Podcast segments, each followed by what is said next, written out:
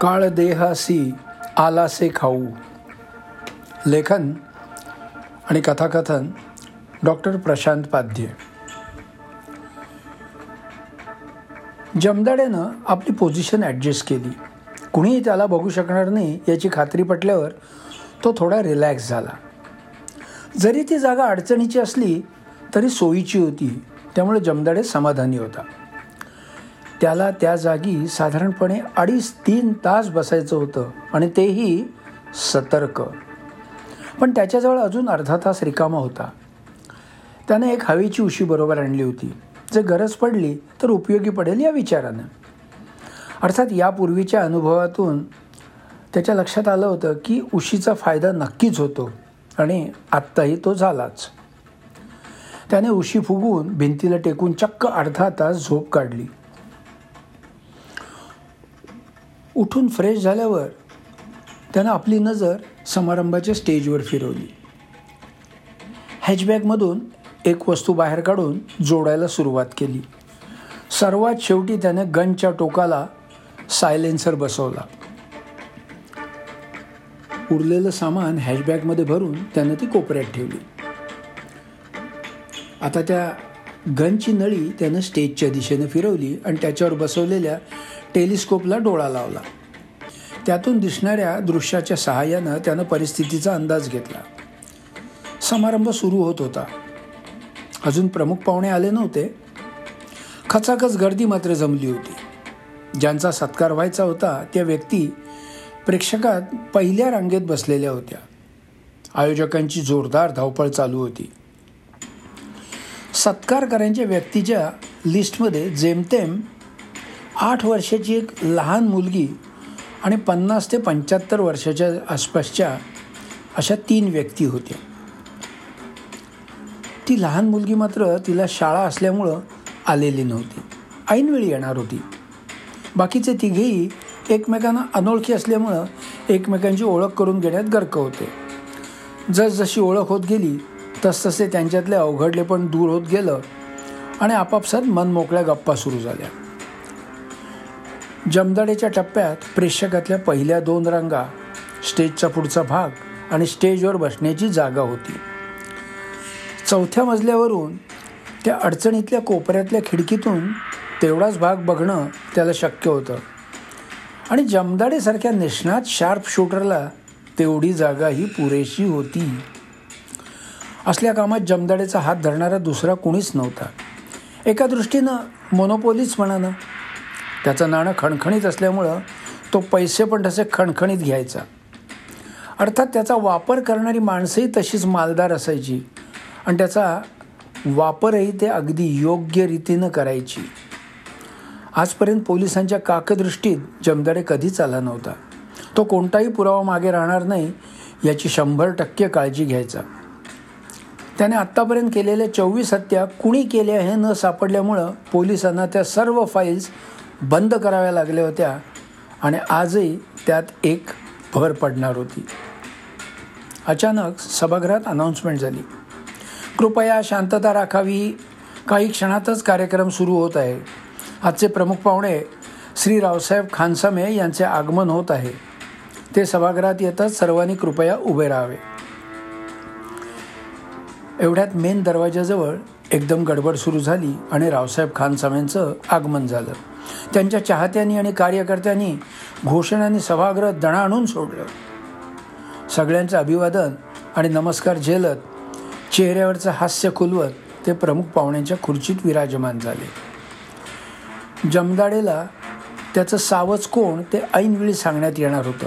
त्यासाठी त्याने कानाला सतत इयरफोन लावलेला होता. समारंभ सुरू झाला. प्रारंभिक स्वागत आणि ओळख करून देण्याच्या कार्यक्रमानंतर प्रत्यक्ष सत्काराला सुरुवात झाली. सूत्रसंचालिका एकेका सत्कार मूर्तीची ओळख करून त्यांच्या कर्तृत्वाबद्दल सांगत होती आणि नंतर प्रमुख पाहुणे त्यांचं शाल श्रीफळ मानधनाचा चेक आणि मेडल देऊन कौतुक करत होते.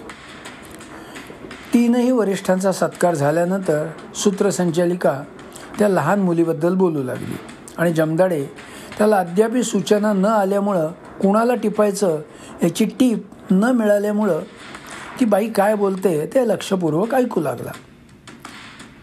आता आपण ज्या चिमुरडीचा कौतुक सोहळा पार पाडणार आहोत तिचं वय आहे अवघं आठ वर्ष आणि नाव आहे संचिता शामराव सोळंकी. संचिता भालेराव हायस्कूलमध्ये शिकते. आत्ताही ती शाळेत आहे आणि शाळा सुटल्यावर लगेच इथे समारंभात येईल. ती घरून शाळेत जाते त्या मार्गातून कोकण रेल्वे जाते. ती शाळेत लवकर जाता यावं म्हणून नेहमी रेल्वे लाईन ओलांडून येते.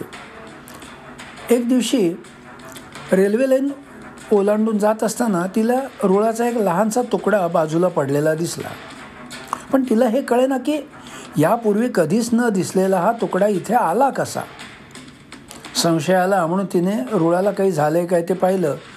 तर तिला काही अंतरावर रुळाचा एक फूट लांबीचा तुकडा नाहीसा झालेला दिसला. तिने जवळ जाऊन पाहिल्यावर तिच्या लक्षात आलं की तिथला तुकडा कोणीतरी कापला आहे आणि तोच तुकडा आत्ता या ट्रॅकजवळ पडला आहे आणखी दहा मिनटातच त्या मार्गावरून दिल्लीहून कन्याकुमारीला जाणारी राजधानी एक्सप्रेस जाणार आहे. आणि हे लक्षात आल्यावर संचिताची घाबरगुंडी उडाली. पण लगेच सावरत तिने रस्त्यातून जाणाऱ्या एका माणसाला विनंती करून त्याच्या मोबाईलवरून तिच्या वडिलांना फोन केला आणि ताबडतोब पोलिसांना कळवण्याची विनंती केली. तिच्या लक्षात आलं की वडिलांनी कळवून पोलिसांना यायला तसा बराच वेळ लागेल.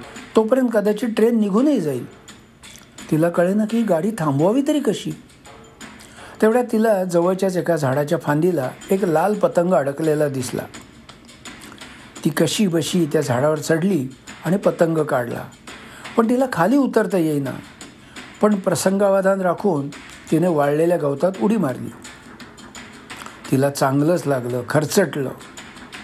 दोन्ही ढोपरातून रक्त व्हायला लागलं. पण कशाची पर्वा न करता ती पतंग घेऊन परत त्या ट्रॅकवर आली आणि त्या मार्गावरून पुढे धावत निघाली. तिला ती गाडी रूळ तुटला होता त्याच्या आधी अडवायची होती. तिच्या लक्षात आलं होतं की इतक्या जोरात येणारी गाडी थांबायला बराच वेळ लागेल. म्हणून ती जास्तीत जास्त लांब जाऊन गाडी अडवणार होती. ट्रॅकमधून धावणं सोपं नसतं. खडी आणि स्लीपर यामधून धावताना ती बऱ्याच वेळा अडकळून पडली. पण तिनं तसंच उठून पुन्हा धावणं चालू ठेवलं. ती जवळजवळ एक किलोमीटर धावली तेव्हा तिला लांबून येणारी ती राजधानी एक्सप्रेसची गाडी दिसली. ती ट्रॅकच्या मधोमध उभी राहून हातातला लाल पतंग हलवत राहिली. ट्रेनच्या ड्रायव्हरनं तिला लांबून पाहिलं पण त्याला कळे ना की एवढी लहान मुलगी इथे काय करते? त्यानं परत परत हॉर्न वाजवून तिला बाजूला होण्याचा इशारा दिला. पण ती तिथून हटे ना मग त्यानं गाडीचे इमर्जन्सी ब्रेक लावायला सुरुवात केली. इतक्या स्पीडमधली ती गाडी झटकन थांबवणं सोपं नव्हतं. गाडीची चाकं रुळावरून घसरण्याची तसेच गाडीचे डबेही एकावर एक चढण्याची शक्यता होती. शिवाय आतली माणसं पण धडपडण्याची जखमी होण्याची शक्यता होती. पण ड्रायव्हरनं आपलं पूर्ण कसब पणाला लावून गाडी थांबवण्याचा प्रयत्न सुरू केला. त्याचबरोबर सतत हॉर्न वाजवून बाजूला होण्याचा इशाराही करत होता. पण संचिता जागची बिलकुल हलायला तयार नव्हती. शेवटी मोठी तारेवरची कसरत करत ड्रायव्हरनं गाडी संचितापासून काही फुटावर थांबवली. ड्रायव्हर गाडीतून उतरत धावतच तिच्याकडे आला. पण त्यानं काही विचारायच्या आधीच तिनं त्याला सांगितलं की पुढे साधारण एक किलोमीटर अंतरावर कुणीतरी रुळाचा एक फूट लांबीचा तुकडा कापला आहे मला ते दिसलं म्हणून मी धावत इकडे आले. या गोष्टीचं गांभीर्य ड्रायव्हरच्या लक्षात आलं. त्यानं तिला उचलून घेतलं आणि गाडीत जाऊन गाडी परत सुरू करून हळूहळू रूळ कापला होता तिथपर्यंत गाडी नेली. त्याने तो कापलेला रूळ पाहिला आणि ताबडतोब गाडला आणि मागच्या आणि पुढच्या स्टेशन मास्टरना वायरलेस सेटवरून कळवूनही टाकलं. दरम्यान संचिताचे वडील पोलिसांना घेऊन तिथे हजर झाले. तिथली परिस्थिती पाहता सर्वांच्या लक्षात आलं की संचितानं स्वतःच्या जीवाची आणि जखमांची पर्वा न करता हजारो माणसांचे प्राण वाचवले होते. तसेच कोट्यावधी रुपयांची रेल्वेची मालमत्ताही वाचवली होती. एवढ्या संचितानं शाळेच्या युनिफॉर्ममध्येच सभागृहामध्ये प्रवेश केला. आणि संचालिकेनं प्रेक्षकांना टाळ्या वाजवून तिचं स्वागत करायला सांगितलं. एवढ्यात जमदाडेच्या कानातला स्पीकर वाजला. हॅलो हॅलो आत्ता आत आलेली मुलगी टिपायची आहे समजलं? आता शेवटी जिचा सत्कार होईल ती. हां सत्कार होत असतानाच पाखरू टिपायचं. कळलं? जमदाडेनं होकारार्थी उत्तर दिलं. अचानक जमदाडेला आठवलं की काही दिवसापूर्वी त्याने या रावसाहेब खानसामेना एका ठिकाणी पाहिलं होतं. त्याचा आजपर्यंतचा अनुभव होता की सर्वसाधारणपणे त्याच्याकडून काम करून घेणारा कधीच त्याच्यासमोर येत नसे. त्याला कुणाच्या तरी मार्फत निरोप पाठवला जायचा आणि ऐनवेळी कुणाला उडवायचं त्याची माहिती दिली जायची. पण एकदा एका ठिकाणी त्याला बोलावण्यात आलं होतं. आणि त्याचवेळी रावसाहेब खानसामे एका दाढीधारी मा इस्माबरोबर वाटाघाटी करत होते. टेबलावर एक नकाशा होता. त्यात एक रेल्वे मार्गाचा भाग दाखवलेला होता. तो दाढीवाला रावसाहेब खानसामेंना नकाशावर बोट ठेवून एक जागा दाखवत होता. काम फत्ते झाल्यावर दहा कोटी दिले जाणार होते पण बयाणा म्हणून दोन कोटी त्याने रावसाहेब खानसामेंच्या समोर टाकले होते. खानसामेनी ते पटकन बॅगेत टाकले. जमदाडे प्रत्यक्षात त्यांच्यासमोर आला नव्हता. त्यामुळं रावसाहेब खानसामेनं त्यांचा व्यवहार कुणी पाहिला हे कळलेलंच नव्हतं. जमदाडेनं पण त्यात डोकं घातलं नाही. आपल्याला काय करायचं म्हणून तो गप्प राहिला. पण आत्ता त्याला या घटनेचा संदर्भ लागला. पण त्याचं एक धोरण होतं की आपण बरं आपलं काम बरं. पुन्हा त्यानं टेलिस्कोपला डोळा लावला. संचालिकेनं माईकवरून अनाऊन्स केलं. आता छोट्या संचिताचा सत्कार करण्यात येत आहे आणि त्यासाठी तिनं स्टेजवर यावं. संचिता स्टेजवर आली. खानसामे पुढे आले. त्याने तिला हात धरून स्टेजच्या मध्यावर आणलं. जमदाडेच्या डोक्यात प्रकाश पडू लागला होता. तो रेल्वे घातपात घडवायची सुपारी खानसामेने घेतली होती. पण संचिताच्या प्रसंगावधानामुळे त्याचा पुरता बोजवारा उडाला होता. पण आता काहीच करता येत नव्हतं. आणि एका सामाजिक संस्थेनं तिचा सत्कार करण्याचा आयोजित करून प्रमुख पाहुणे म्हणून खानसामे यांना बोलावल्यामुळं त्यांचा नाईलच झाला होता. पण या घटनेमुळं तिळपापड झालेल्या खानसामेनी दुसऱ्या कोणाच्या तरी मार्फत संचिताचा काटा काढायची व्यवस्था केली होती. आता फक्त काही क्षणांचा अवधी होता. जमदाडेनं पुन्हा टेलिस्कोपला डोळा लावला. मधल्या क्रॉसमध्ये आपलं सावज आणलं आणि गनच्या ट्रिगरवर बोट ठेवलं. आता फक्त ते दाबायचं बाकी होतं. स्टेजवर संचालिकेनं मानपत्र बक्षिसाचा चेक पुष्पगुच्छ आणि मेडल ठेवलेलं तबक खानसामेंच्या समोर धरलं. खानसामेंनी प्रथम तिला पुष्पगुच्छ दिला नंतर मानपत्र आणि बक्षिसाचा चेक दिला आणि नंतर त्यांनी तिच्या गळ्यात घालण्यासाठी पदक उचललं. संचिता पुढे वाकली. शूट शूट इमिजिएटली जमदाडेचा इयरफोन वाजला. जमदाडे सरसावला. पुन्हा एकदा सावज टप्प्यात याची खात्री केली आणि एका झटक्यात त्यानं ट्रिगर दाबला. सायलेन्सर लावलेला असल्यामुळं आवाज न करता गोळीनं आपलं सावज टिपलं होतं. जमदाडेनं पटापट आपलं सामान आवरलं. गन टेलिस्कोप सगळं डिसमेंटल केलं. हवेची उशी त्यातली हवा काढून सगळ्या गोष्टी आपल्या हॅचबॅकमध्ये कोंबल्या. सुपारीच्या पैशाचा पौच तपासला.